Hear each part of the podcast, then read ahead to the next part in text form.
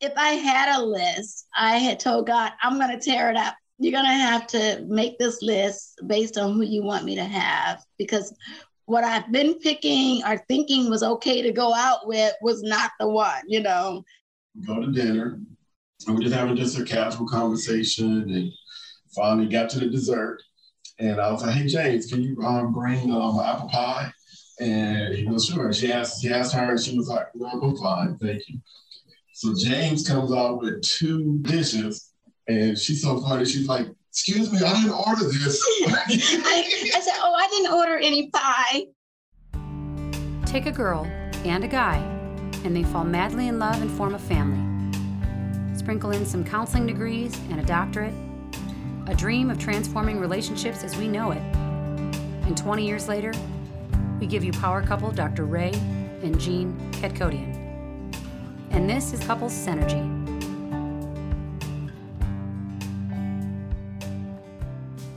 Welcome back to another episode of Couple Synergy with Dr. Ray and Jean. Hi, I am Dr. Ray. And I'm Jean. And this is our podcast about love, marriage, and relationships. Please check us out online on our Facebook page and Instagram at Couple Synergy or our website, couplesynergy.com. And be sure to subscribe to our podcast or send us any suggestions on topics you'd like to hear more about. And now on to Couple Synergy, an in depth look at love, marriage, and relationships, where we bring you our experience helping thousands of couples transform their relationships for over 20 years. You know, every day we get to hear intimate details about a couple's celebrations, disappointments, and everyday challenges. We've often wished these stories were shared because we know we are more similar than different. So we've created not only an avenue where you can hear about people's intimate lives, but an atmosphere where people come over to our home pub, pour a drink, and share their stories. People like today's guests, Daryl and Veronica Williams, they are both master certified life coaches, keynote speakers, and workshop facilitators who provide clients with expertise in the realm of leadership, relationships, and purpose. Daryl's leadership coaching is based on a stellar 20 year military career where he traveled as an operations and vice presidential communications officer, leading over 500 White House missions. And Veronica is a licensed minister and has been involved in life coaching for many years, and her experience has influenced women and strengthened couples throughout the Washington, D.C. metropolitan area. Welcome so much to our show, the two of you. Thank you so much for being on it. Thank you for, Thank having, you for having us. us. So, you guys have a lot of background history and have been helping a lot of people for many years now. Uh, before we get to that and kind of the work that you do, why don't you guys tell us a little bit about yourselves? How old are you and how long have you been together?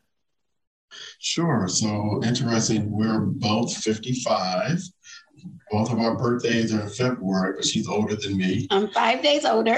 and an interesting fact about us is we grew up in Compton, California, and we both went to the same middle and high school, but we never dated.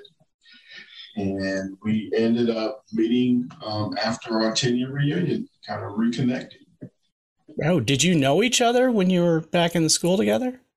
We knew each other, but it was mainly we all had the same friends. So it was a really interesting story where it's like I knew of her and definitely knew she was one of the smarter young ladies in the school, but we just never really connected on the, you know, deeper friendship. Wow. So then you guys reconnected at a reunion. Yes, at our 10 year reunion. How did that go? It was interesting because um, at that time, um, you know, just kind of showed up there to celebrate, you know, those 20 years at Compton High and or 10 years rather. And then at that time, I was in uh, stationed in the DC area. So I flew out to California with Veronica and everybody was. And it was just funny, just after that, you start reconnecting with people. And she was definitely one of those friends that definitely admired and said, hey, let's just kind of stay connected.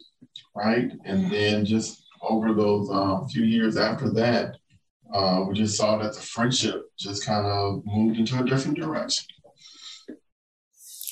And what was it about each other that you fell in love with? Well, for me, uh, we were both Christians, and he was a real Christian, you know. and what I mean by that, um, in singleness, you meet other guys that have a faith um, in God and say that they go to church and that they do certain things, but they're not as active. and they're not as committed. And so for him, uh, for me to uh, be shown his character and who he really was, as far as um, his commitment to God and um, and and ministry, um, that is what impressed me about him. But more importantly, just conversating, um, building a friendship, and feeling really comfortable about him. I was typically a little shy back then growing to be bold a little bit, but at the same time, um, in our friendship, we talked about so many things. I was comfortable with him, and we spent, you know, hours talking. And part of that, I looked at it from a bigger picture as far as seeing who he really was. What type of guy is this? Is he really, you know? And um, is this someone that I want to continue to spend my time with and where is it going um, but i didn't really have to answer those questions he um, he pretty much proved where he was going so what age were you when you guys met up again at the reunion? We were 28 we were 28 um, of course for me, I was single, wasn't really dating anybody, had some male friends, but they weren't um, the relationships or the friendships weren't going in a direction of marriage or anything in that sort. And um, when I met Darrell, I was just at a pivotal point in my life where I was fine and comfortable with being single because I was so sold out in my faith and in the ministry that I worked in at my church that I figured God would send him around the corner when we were both ready. And it happened to me that it was Darrell around the corner. Um, and that's how, from just talking to each other, really learning about each other, having fun, laughing, um, developing a friendship, um, and then seeing how it made a, uh, a huge shift. And um, I had to decide whether I was ready for that shift. And then for me, um, I was in the DC area again, getting ready to uh, PCS to Korea for one year. I knew I was coming back to the DC area. So, you know, when we were talking as friends, it was more of, okay, definitely don't want to keep her hanging like that. So it was like, hey, if you happen to, you know, obviously meet somebody while I'm gone and, and have those conversations, Chef, totally understand because I definitely want to respect the friendship. And what prompted you to join the military? So for me, uh, growing up in Compton, um, I grew up during the time of Boyz n the Hood. And my brother and sister grew up during the time of straight out of college. So um, at that time, I'm sure it was like the fourth most dangerous city in the United States. And I just had to make a decision as the oldest of four. It's like, you know, what am I going to do with my life? I knew that we did not have the money or any type of resources for college, right? So that definitely wasn't going to be a, a possibility. And I was so interested. My junior year, I ran into a recruiter and I was like, man, I don't want to have talk to this guy. So I just made up some excuse like, hey, I'm going to the uh, to college. And he was like, oh, what college you going to? And I was like, I don't know, Little Rock, um, Arkansas, University of Arkansas. And he opened up this book, Jean, and had like the prices of like what it cost and tuition and everything. And it just like I had an aha moment, like, you know what? This is about to get serious. I need to listen to this guy. So I just listened to his pitch and it just made sense. He was talking about, you know, you get to travel the world, let the military, Uncle Sam pay for your education and you get to learn a trade. And I was like, you know what? That sounds like a great idea. I didn't have anything else lined up. So for me, I actually signed up on what they call the delayed entry program. So I was before high school, uh, my senior year, I already joined the military. I just had to keep my nose clean and not get into trouble. And which branch did you join? Yeah, I served in the Army for 20 years as a military human resources uh, supervisor. Great. Well, thank you for your service. Oh, well, thank you. Did you know that when you were going in that you'd be a career person? The first four years, I did not. I really was just trying to get a feel for it. And I was really fortunate. I had two cousins, one was in the Navy and one was in the Army, and they only did their first enlistment. And I was able to talk to them before I joined. And both of them, without knowing what the other said, uh, both told me don't go in there just to get a stereo system, don't go in there just to get a car. I mean, they were like, you know, really pay attention to what's going on. And if there's nothing out here, by the time your first enlistment is up, go ahead and stay in. And they both said their biggest regrets is that they did not stay in the military. So it was on my mind, but I wasn't sure until after those first four years. Yeah, it always seems like when you get close to that re up, then you're like, oh, and then you do it again and do it again. That's true. As opposed to it being a big plan. Yeah. That's right. That's mm-hmm. exactly right.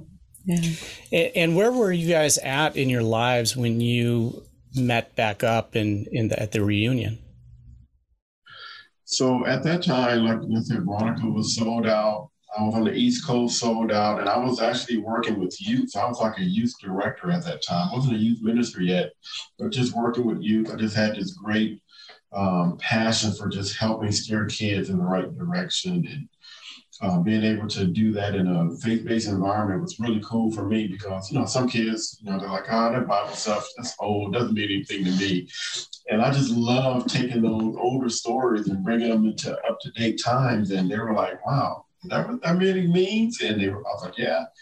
So we were both kind of on a faith-based journey and not really looking to get married um, but just doing whatever god had called us to do and trying to you know live out our purpose so you're pretty far apart and you're getting to know each other over a long period of time. What mm-hmm. happens after that? Well, um, after that, we talked, um, and it was a particular um, New Year's. Um, we had talked for several hours that day. He was here on the East Coast, I was on the West Coast.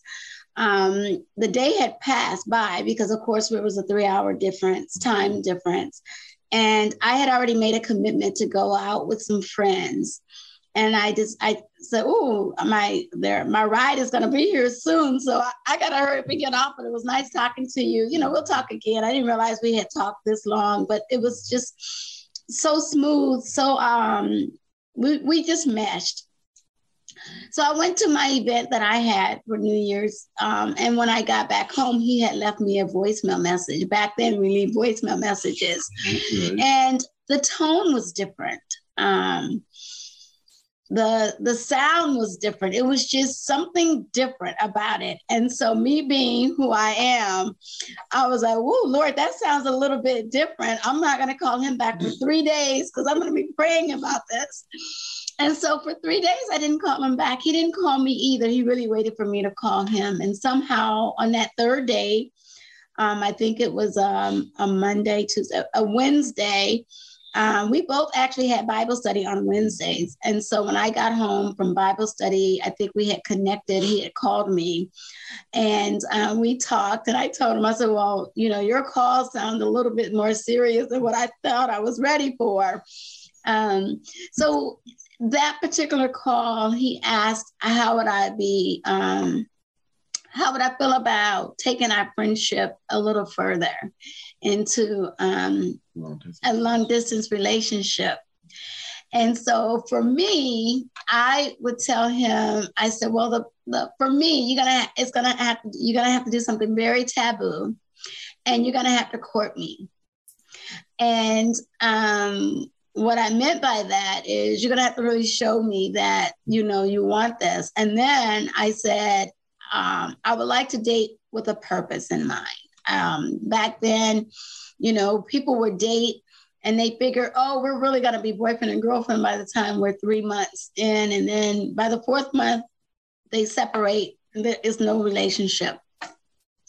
So at this point, I had gotten my heart involved. You know, I really was liking him. I really was interested. I knew he was in the military. We had always talked about the military, what he does, what um, what it would look like if someone was to marry him and what his life is like. And, you know, for me being a civilian, what would it be for a civilian wife in the military, um, handling um, the job that you have, which he had a confidential job at the time.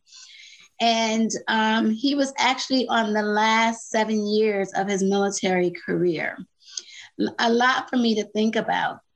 So we um, talked about it. Um, I told him I would consider it but you know just give me some time because after all i really never had a real boyfriend of course i dated people but you know really it, i was probably someone that they went out with along with some others. So I wasn't really like number one, but he was showing me all the while that I was number one. And there were certain questions we would ask, there were certain things that we would just get in detail. And by us both being spiritual, um, I really got into the Word of God, into my Bible, and into um, my prayer life was already strong. And I would just hear from God. Um, and one of the things, I, and I was honest with him, I was like, God, you know, I don't really have, I really never um, made this type of commitment, even though I hung out with guys for several times, you know, for several months or even maybe a, a couple of years, but a commitment to what I told him about a purpose. You, uh, you're going to have to really prep me for this because uh, at the time I was very close with my family. I was the youngest of a large family and it was going to require me moving. And I was almost um, somewhat the since I was the single family member in my uh, family, I often was the one that was dependent on to go take my parents to the doctor or to spend time with them if they needed help or you know whatever. So I knew that that was going to be some transition um, time that I would have because I could not imagine myself not ever living in California and number one, not ever being with my family and all of my friends that were there. And as a result, um, we started talking. That was a January. By March, I call it, he branded me. He sent me a pendant. he sent me a pendant in the mail with um, DW on it, standing, you know, that stood for Darrell Williams.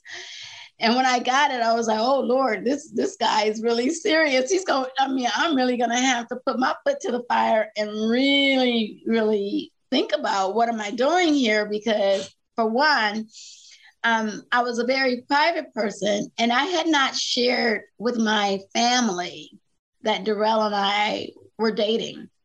I hadn't really shared that with them.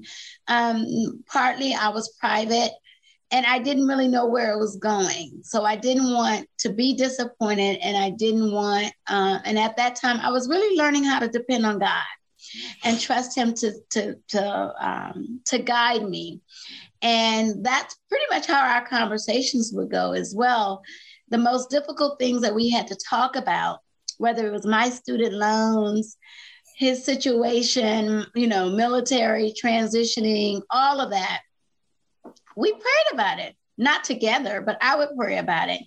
And it would be, he would automatically bring it up. And that's what made the comfort level for us is that it was an easy topic for us. Although naturally it would be difficult getting to know someone and talking about finances and all of that. But we talked very, very in depth. Um, and as a result of him branding me, um, I had to really make that decision that um, yes, I will say yes to him. What was going on for you? What was the message you left on New Year's? And what was it like for those three days? And how did you decide to brand her? so for me, what happened was I was there with my roommate, was my best friend. We were in his condo, and we used to always have these we call hallway talk, right? We'd come outside of our door, we'd just sit down and just talk about our day and life. And my friend Mac was like, man, so you've been really seriously with her. Like, what's going on? Like, know, could she be the one? And I'm like, the one what? And I'm like, I'm ready to go to Korea. Like, what are you talking about? And he really was like, I don't know. I mean, what if there's really something there? And the funny part, Jean, was I was in my mind trying to be such a good friend that I was like, you know, I can't think about her like that, right? It's not fair for her to wait for me for a year, right? That's, that's not what a friend would do. So the interesting part was I was talking with him, and it was like for the first time I was like, I never really looked at it as she was the one. I just loved our conversation. Thought she was a great friend. And once we started talking, it was like, yeah, what if she is the one? Right. And then I started thinking, like, okay, well, still not fair for her to wait for me when I go to Korea. So part of me on the inside was, we're just going to stay friends. But like you said, after that talk and New Year's, I was like, okay, I know we're talking about the longest relationship, but I'm like, it's not fair for her to wait. So I need to be really like, is this really the right one as well? So I had to pray about it as well. And then it just kind of hit me like, you know what? If she's going to wait, you need to make sure there's something worth waiting for. So that's when I went and got the ring and um, kind of like, okay, you know, it was early in January, so I wasn't leaving for Korea until the, um, the fall. So I pretty much still had up until the summer. So, like she said, during that time, you know, building up to the proposal, just more of, like she said, just let her know that, you know, being in the military, you know, I'm all about commitment, I'm all about purpose, right? So it was like, I don't have time for games, I was old too, right? 28 years old. Like, you, know, you don't have time for games. You're trying to figure out your career and, you know, things like that. And um, like I said, those three days, it was really like me asking myself, you know, what would be the best thing to help her understand my career? Because that was my biggest thing. And as we talked before the um, broadcast, you know, military relationships are tough. They're very different than most. Um, not saying first responders and those types of individuals have the same similarities, but you know, just from the common civilian marriage, it does take a little bit more. So one of the things um, that I did uh, was just thinking about what those resources I could give her to kind of allow her to, you know, just get an idea of what military service was like. Yeah, I think a lot of people they don't know that. There's a lot of misconceptions about, you know, mm-hmm. why uh, military couples get married very young. Yes. Right and you know it's a difference between whether you have your spouse on base you know and benefits or versus being living separate and you know there's that time frame of deployment and everything and you know so there there's a lot more pressure and factors that military couples have that most couples don't so true dr yes and so as you know as time went on i shared um, Darrell with my oldest sister, who was my mentor as well. And um, I let her know about him. And um, all along, Darrell was sending, back then, it seems so long ago, but we had cassette tapes where he would just send me nice music because we both liked music. Mixtapes. Right, right, right. And then he would, because uh, we used to call my a friend of mine and I, his best friend, and uh, the, his wife and I, we called Darrell Radio Raheem because our DJ Raheem because he loves music. He loves rap music, but he loves Christian rap music. And he used to rap in high school. And so we call him that on the side, and he knows all about it. We call him in front of him. Mm-hmm. And so I wasn't surprised by the music, but it was really, really some really good music. And um, it was it, it they each song was a message that he was sharing with me and um that's how it went and i was letting him know i said well you know if you go to korea and you meet someone i'm okay with that if i meet someone i really don't want to make you know um I don't want to do this if this is not meant for us to happen. But there was no shaking him. He was, I couldn't shake him. Nothing I could say. And and really it was nothing that I could I could say it verbally, but my heart couldn't shake him. Um, I think he won over my heart for who he was and the kind of individual that he was. And um, you know, a lot of women make lists as to what type of men they want and whatever if I had a list, I had told God, I'm going to tear it up. You're going to have to make this list based on who you want me to have because what I've been picking or thinking was okay to go out with was not the one, you know. And um, that's how it all turned out. It turned out that way. He went Um, in the meantime, um, we did have a little gap where it was about a couple of months where we did not talk after we made this kind of decision to um, and that was because his military career took him overseas um, for TDY for sure. TDY for um, but what he did do is he sent me a military spouse book. Um, that was the he um, he did well. He didn't do it then, but eventually we, he gave me material to read about that. Let's just say that. I don't want to get ahead of our story. I mean, like, no, I, but I know when he sent it to me. But yeah. So when do you see each other again? So now we get to the good part. So I'm going to Korea and I'm leaving, I think out of Missouri. And I'm like, wait a minute, they may fly out of the West Coast. So I called um, the people and say, hey, where else can I fly out of Korea? They're like, oh, you can fly out of Seattle, Washington. I'm like, perfect. Change my flight. I want to fly to Seattle. So during this time now, I'm like, I got the ring, right? I'm like, I'm going to propose to her. I'm not going to have her waiting without having something on her finger. It just wasn't fair. So I did, at that time, I was working um, for the White House Communications Agency, right? Doing a lot of travel, going back and forth.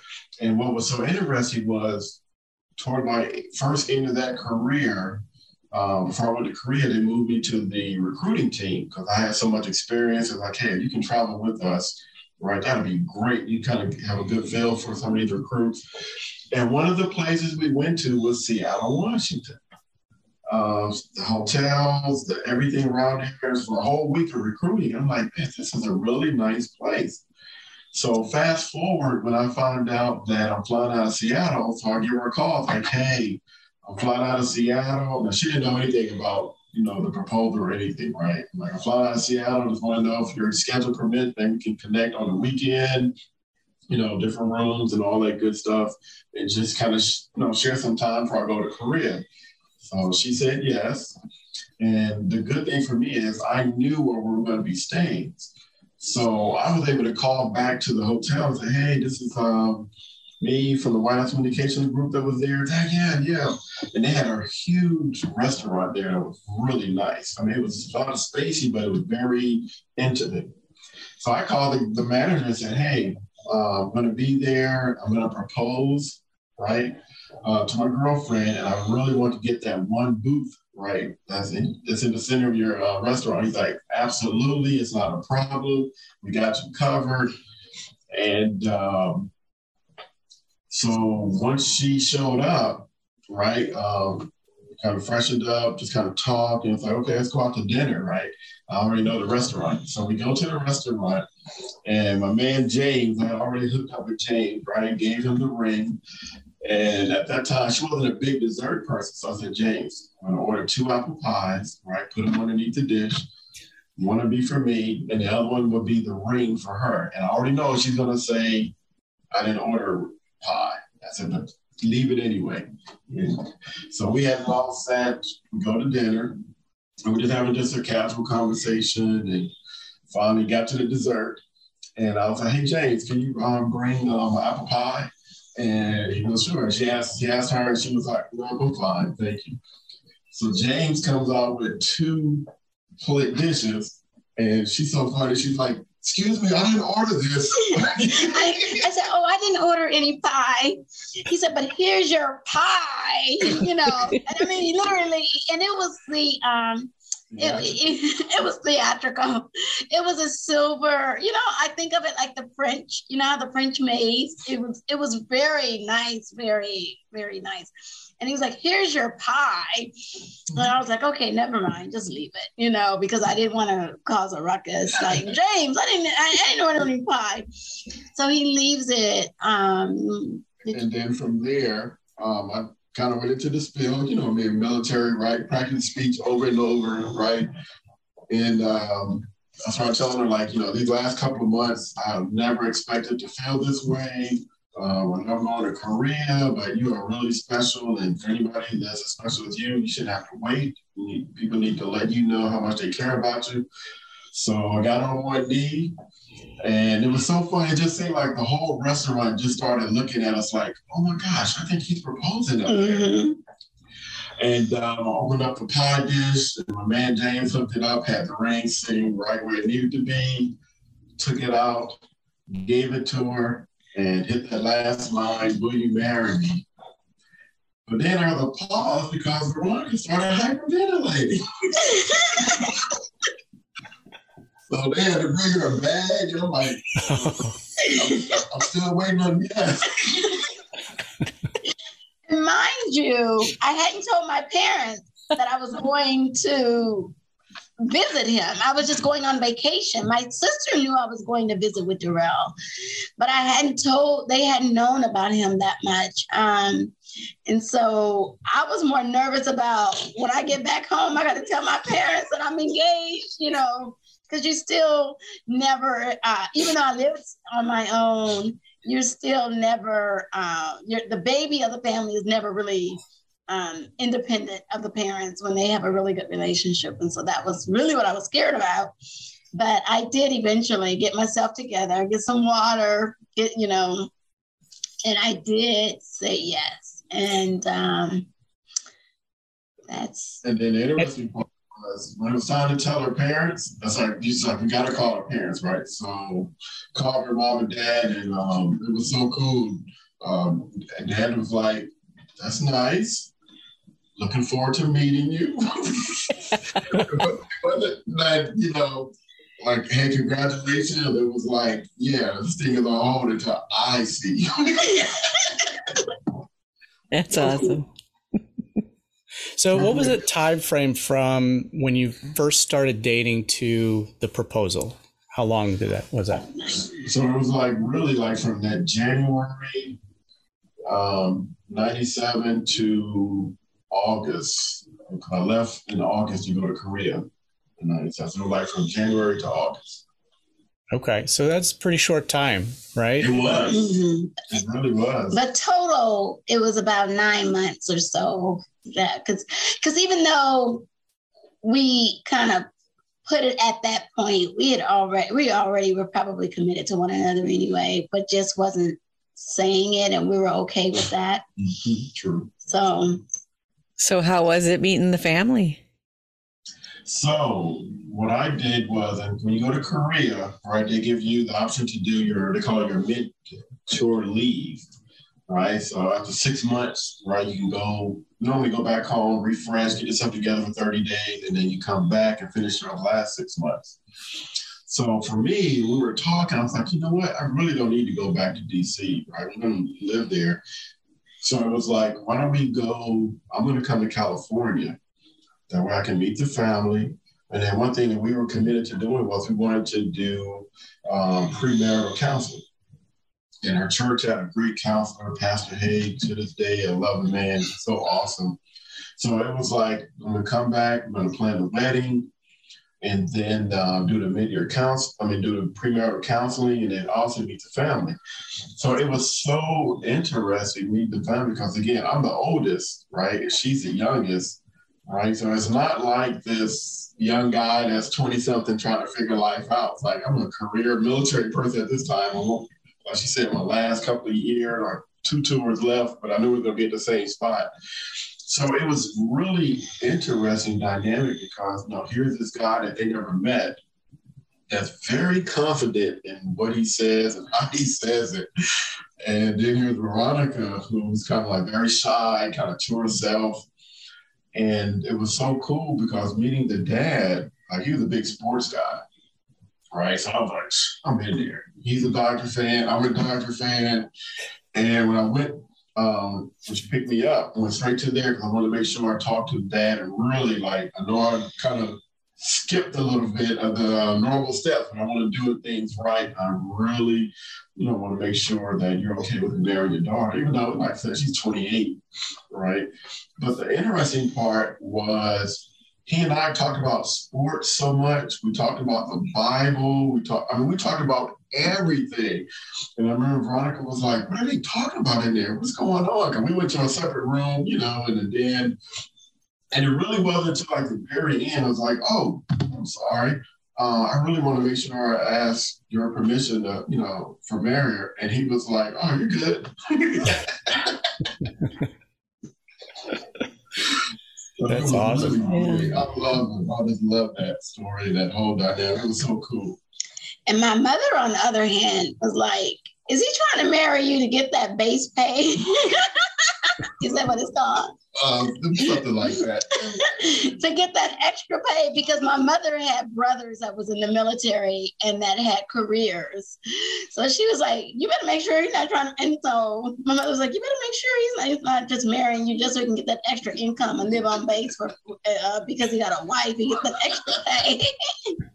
I was like, "Mom, I'm pretty sure it's not that." And you know, we talked and everything.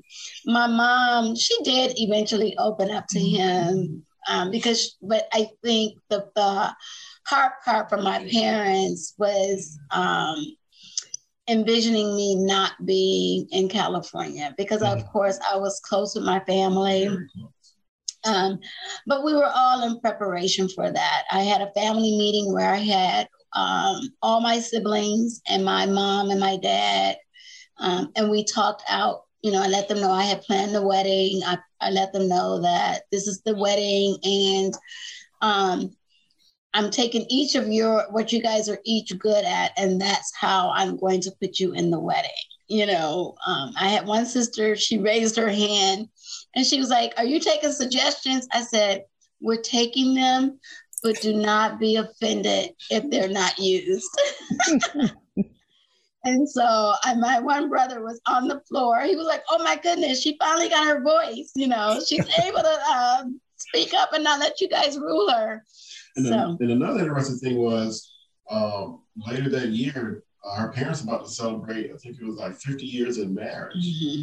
So one of the other questions was, you know, is she gonna be able to come back to this event? I'm like, absolutely. Right. So now here's me thinking, okay, military, right? How do you make that big splash?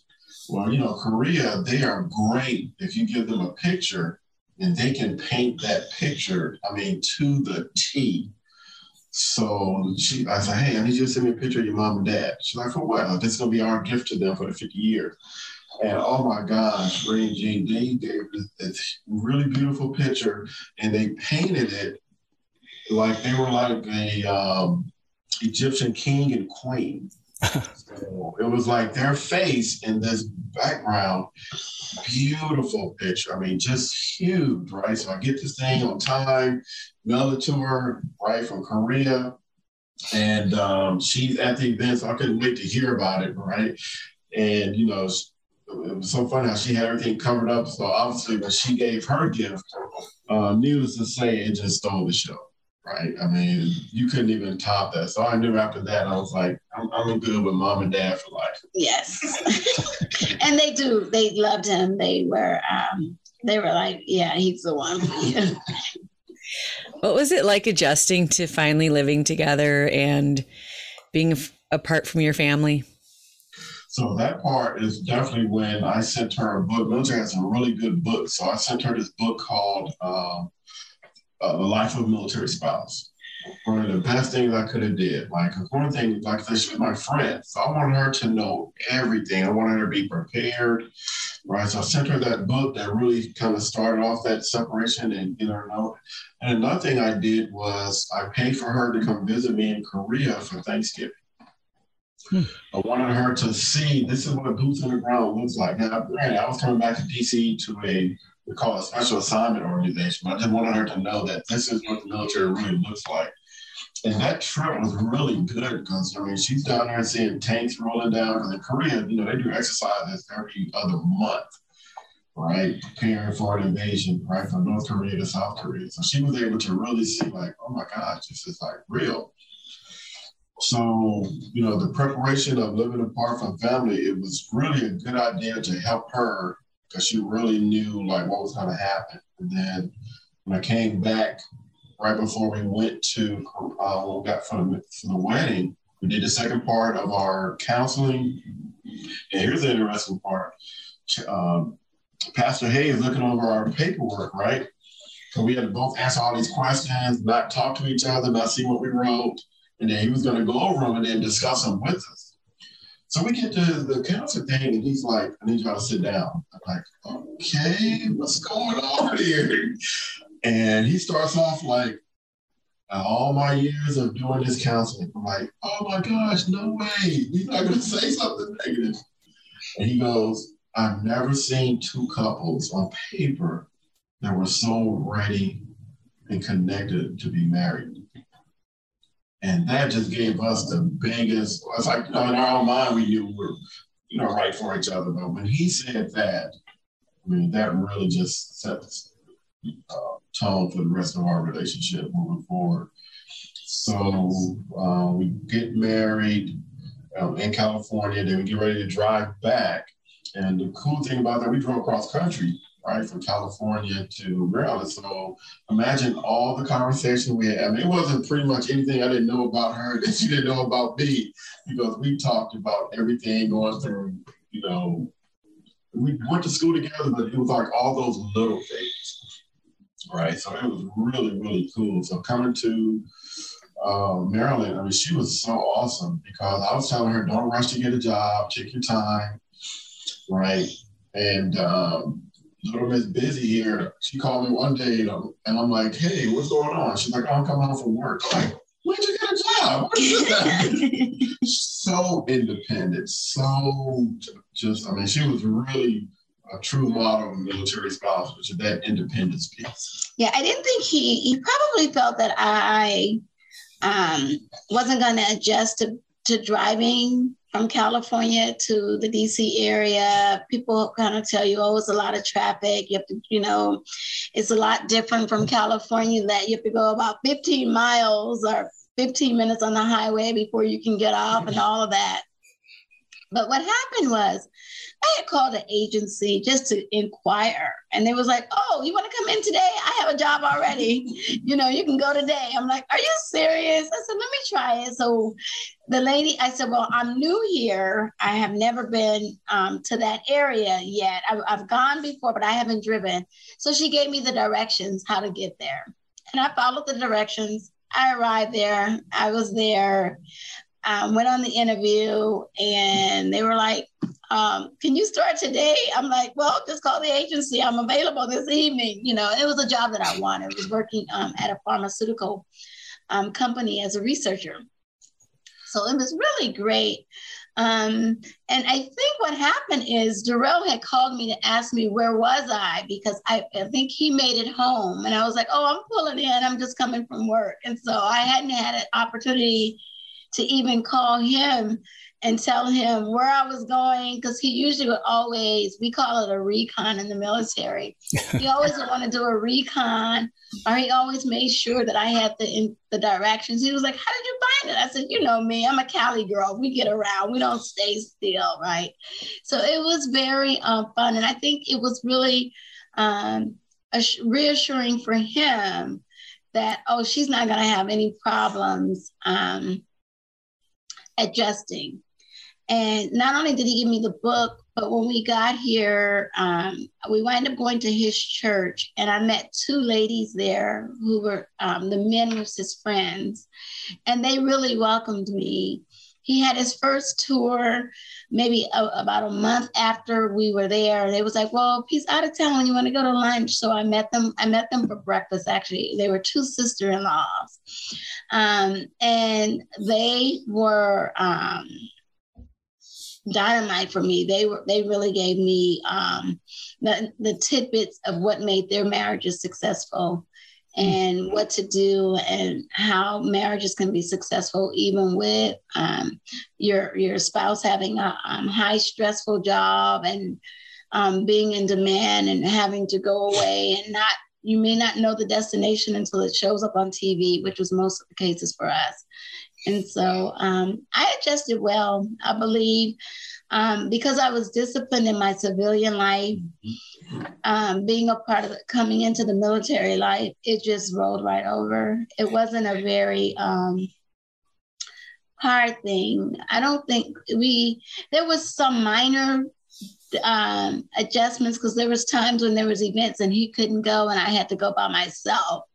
Um, those are some of the difficult changes in that. Um, living together for us, it was easy. We didn't worry about um, toothpaste, you know, you squeeze it from the top, I squeeze it from the bottom, or I like my tissue to roll out from the bottom, you like yours over.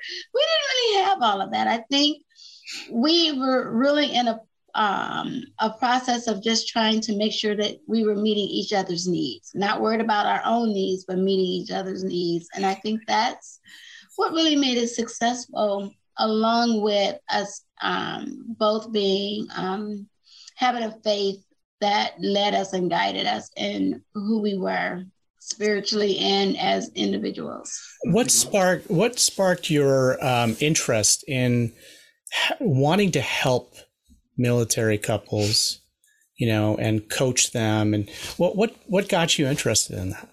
So for me, uh, being a supervisor, right, being in a heavy travel organization, I saw firsthand what it looks like, right, um, and it, it can be devastating. So even though at that time when I uh, when I wasn't married, right, seeing them go through that, and after I got married, even having a big heart for them, it's like I wanted to make sure that every military couple has every resource possible to be successful. Right. So that was really the drive, just being able to see that firsthand. And it was so great with Veronica because now here's this military spouse that moved all the way from California, didn't know the military, right? But just her confidence, the way she carried herself, her faith, it was something that other young women can look up to and say, wow, you know, I really like how you carry yourself, right? How do you handle this? How do you do that? So she was just a natural. So for me, again, we always talk about, you know, using our gifts, right? And I told her that I think that when we get married, God's going to use us to help other military couples, right? I think this is going to be a natural thing. It's not going to be anything we have to, you know, go out of character to do. I think it's just going to naturally flow. And that's kind of what happened, right? As people were uh, PCSing in or counseling organizations, somebody would always direct them to our, hey, here's another young couple. We want to introduce them to you guys. right. And we just started off, and it was so cool because it wasn't like somebody told us to come see you because you help couples. It was somebody said we should know you. Mm-hmm. And every couple that we helped, it was really just out of friendship. It never was, right, we're going to use you guys as guinea pigs to coach you, right? It was just, hey, let's just talk. Let's, you know, come over. You know, Veronica's great chef. I don't even call her a cook anymore, right? She's like a great chef. So I was like, hey, I got this young couple. I invite them over. And she was so open, like, yeah, yeah. I asked them what weekend they want to come. And it was so cool because anything over food is always great. So we were able to allow them to be comfortable. And then we just talked about life and what they wanted. And I think those were the, the things that helped us um, help other couples because we didn't sit down with them intentionally to do that. It was just a natural progression. And they would always like, we had so much fun at your guys' home. We called our parents and told them we met this great couple and they're happy for us now. So it was just a natural progression. And for the women that I met, you know, they just befriended me. They liked that I was open. They liked that I was a listener. And then I didn't have any judgment. You know, it was like they felt they knew that I was a confidential person just by how I carried myself is the reason why they wanted to do that.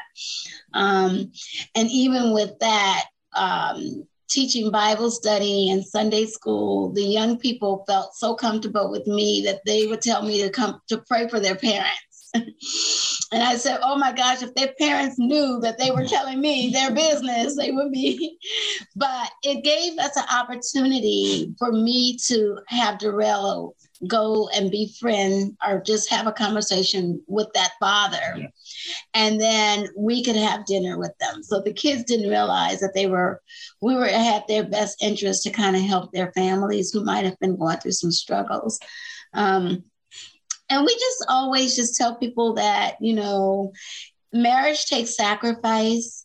Um, you know, I like how Darrell always says it's about divorcing yourself um, for me, it's also about being authentic, being honest, being truthful, and um, building a relationship of friendship before you even try to go deeper. And to just don't talk surface talk, but to talk the deeper things in life. um, to really realize what you guys do have in common and the things that may be um, a little different. Um, how do you make those things work as well and adjust? And allowing each other to be individuals and then to uh, and giving the women their voice. Some women felt like they didn't have their voice especially for those spouses that were in leadership at work.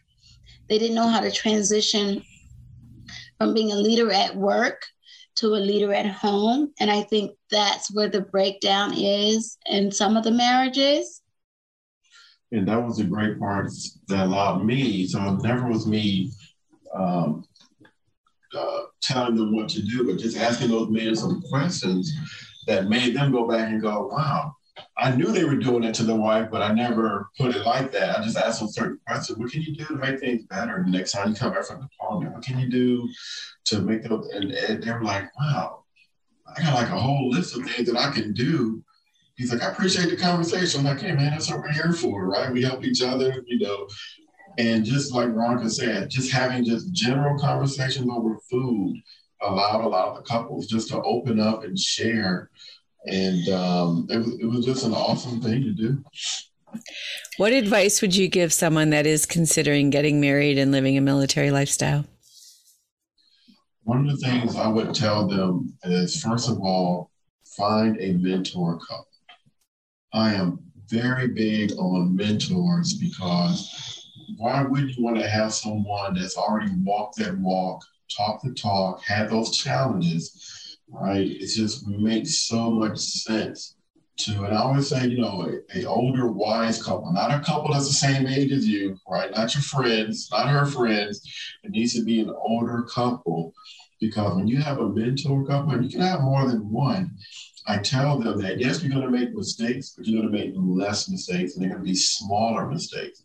So one of the biggest things I always share them is um, please get connected with a mentor couple, and then connect and know about the resources that are available. Right. If you're a young couple and you know maybe you didn't manage money that well, guess what? The military has a platform that can help young couples with financial uh, literacy right? Uh, if you're talking about having children, right, guess what? The military has a program for first time moms and dads. So just uh, mentors and then connecting with resources. And also, I would say um, getting into a premarital course. Um, you know, it could be through a life coach or mm-hmm. it could be through um, um, marriage counselors, Absolutely. Um, whatever fits your need. For if it's something deep from your both of your past that you guys have not gotten over and worked through, we always refer you to the marriage counselors, those that really specialize in digging from the the root of a situation and out. If it's something just to move you from today on, you guys are ready, you, you, and you want to decide, you know, you don't really have anything from your past that is preventing you um, to to even start your family or start, you know, a life together. Then I would say a life coach um, or a relationship coach would be able to help guide you into that. Um, those are some of the key things that um, collectively, I believe that will be able to help um, younger couples. And what you find is that um, it's not even so much that they're young in age, but you find a lot of people that are second timers, you know, divorced or widowed, mm-hmm. and um, going back into that dating scene and meeting someone. That's a good time to do it you know, to um, so that you can learn not to make the same mistakes, and not even just make the same mistakes, but it, you learn new ways of work or how relationships are de- developing now. I would I would add to everything you said and say that you know seek out mentor mentorship and you know relationship counseling and life coaching and people who have experience mm-hmm. right? Living at that military life. Because, I mean, there's some really serious factors that most people don't consider. There are high rates of divorce, as you mentioned, and high rates of alcoholism, drug abuse, and suicide as well. And so, you know, there are, there's always that kind of mortality you know piece that's just hanging over people's heads once you sign that blank check to go you know to the government right, right. and and so these young couples they, they're not really uh, you know familiar with that and and all of those factors involved. And you know a, a, couple like yourselves that have that experience would be able to guide them in the best way. Yeah it, absolutely. And the thing about it is um, if you're already having some issues before you want to say I do and before you start planning, it's a good time to seek out someone then um, because you want to prevent any red flags you know um, the red flags can be someone either one either spouse uh, to be has um, an addiction and they and is in denial of it. Um, it may be something that is subtle but there could be some abuse there. So it's a lot of little things that when we meet with couples we can see some of the things that are very quick to pick up. And then there's some things that are very subtle that people just accept because they might have grown up in a family that didn't operate and and, and look like um, a healthy marriage. And so we just call it um, let's just strive to have a healthy marriage, you know, because no no marriage is perfect, but every marriage can strive to be healthy. Absolutely. So Absolutely. if someone were listening to this and wanted to get a hold of you guys, how could they find you? Sure. So they can definitely uh, find us on Facebook under Alliance Seminars Coaching. And they can always go to our website, which is um, Alliance Seminars with an S.org. Wonderful. Well, we'll put those all in the show mm-hmm. notes too for everybody. And what should they look for of when it would be a good time for them to, you know, seek out these type of things that you guys do? Well, we would just tell them, like Veronica said, when they're kind of serious about the relationship, um, they can come um, talk to us. A lot of people, it's so funny, they think, well, we're not engaged yet, so we didn't want to waste your time. We're like, no, no, we talk to dating couples as well, because guess what? It's a thing called dating with a purpose. And if we can help you date with a purpose and just talk about some um, things that, you know, good to avoid, hey, the earlier the better. So, last question What is it that your partner does that you know they love you? um, I know that Darrell loves me when he come when I might be cooking, and he'll come in behind me and kiss my neck. and then there's subtle times when he might send me a text or um, um, it's the way that he it's a look um, that shows me that you know he loves me. He looks like it looks almost like when we first got married. That I'm like, ooh, and I'm, like, ooh, what's going on over there? You know. so, but I know that he loves me because he shows me just really every day, um, and even you know we make sure that we meet each other needs. Um, I think because he's he's so selfless that he worry about meeting my needs as far as I'm a, um, he knows my love language. And I think by him meeting my love language, he knows, uh, uh, and he strives at that every day. That's how I know he loves me. And then for me, um, knowing her love language, right? So instead of watching the games right downstairs and far apart, right, I call up next to her when I'm watching the game or something like that. And then I know as soon as I get close to her, you know, that she gets even closer, right? So that's how I definitely know that she loves me because she's always willing to be as close as she can with me. And um, one of the things I definitely um, kind of share with people is, you know, you, you definitely want to, again, get rid of that selfless piece, I mean, selfish piece and be more selfless. Mm-hmm. Uh, one of the great things that Pastor Hay told us when we were going through marriage counseling, I remember like it was yesterday, he said, Darrell, you have one job uh, to do in this marriage. I said, Pastor, hey, you tell me what it is, I'm going to do it. I promise. I'm going to use all my military training and everything in me he goes, Your job is to make sure that she, she fulfills her purpose on this earth. That's it. He said, If you do that, everything else for you to fall in place. And I tell you, Ray Jean, he was so right. Like my whole thing, I always tell people I'm her executive assistant, right? I'm her booking agent. It's like whatever she needs me to do, that's what I do for her. And I can say, you know, 24 years, um, whatever I did for her, I got it back tenfold. And that's how it works. Yeah, it's all about what you can give. Absolutely. Mm-hmm. And we always believe that uh, the goal of every relationship is to help your partner become a better version of themselves. Yes, we agree with that. Well, Darrell and Veronica, we want to thank you so much for being on our podcast today. This has been quite a joy. Oh, thank you. Thank you We're so much. Happy as well. Yeah, George, you guys, and I just love what you're doing. Thank you so much for doing this. Thank you. You know, sharing stories is ways that human beings have been bonding and healing and growing since the beginning of time. And we hope that by you guys sharing your story, it's enriched your lives and the lives of our listeners. Yes. We want to wholeheartedly thank all of you for joining us today, for listening to Couple Synergy. Our passion is in helping couples and people have happy and healthy relationships. And this podcast gives us a fun way of bringing our knowledge and expertise to you, our listeners. For all of you listening, please subscribe to our podcast and please leave us a review. If you have any questions, comments, or topic suggestions, please email us at contact at couplesynergy.com.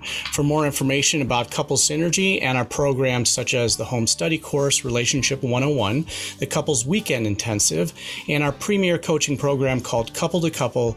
Look us up online at couplesynergy.com.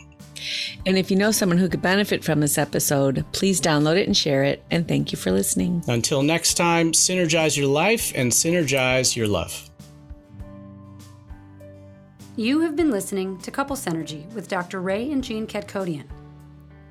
Couple Synergy was recorded, edited, and produced by Dr. Ray and Jean Ketkodian. Voiceover and music entitled Breathe and Let Go was recorded and composed by Gina Gonzalez.